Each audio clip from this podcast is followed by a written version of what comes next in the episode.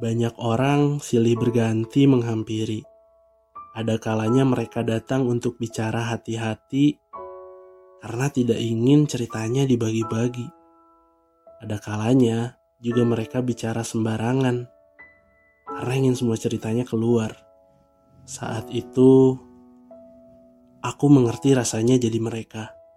Aku bisa ikut tertawa, sedih, bahagia, merana, marah, atau apa pun itu, menyesuaikan mereka.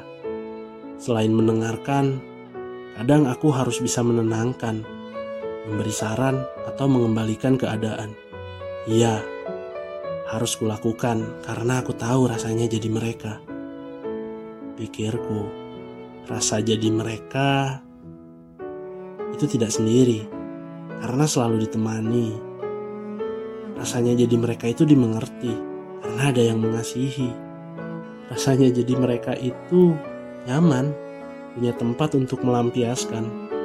Rasanya jadi mereka itu tenang karena selalu ada yang datang. Iya, sayangnya rasanya jadi aku tidak begitu. Aku ingin berlabuh, tidak ada tempat untuk berteduh. Aku ingin berkeluh, tidak ada yang merengkuh. Aku ingin juga merasa aman, tapi mustahil ada dekapan. Aku sendirian karena yang lain sudah sibuk bepergian. Sudah biasa, batinku menangis. Saat yang lain sibuk meringis, aku mengunci kepedihan demi memperjuangkan kepentingan. Aku bahkan jadi debu hanya karena menunggu. Percuma berharap. Siapa tahu ada yang tahu rasanya jadi aku. Karena nyatanya tidak ada. Tidak ada yang tahu rasanya jadi aku. Aku yang tidak punya ruangan, apalagi keistimewaan. Jadi ini ya aku sedang berbicara sendiri. Kepada diriku sendiri, selamat. Sudah berhasil berbagi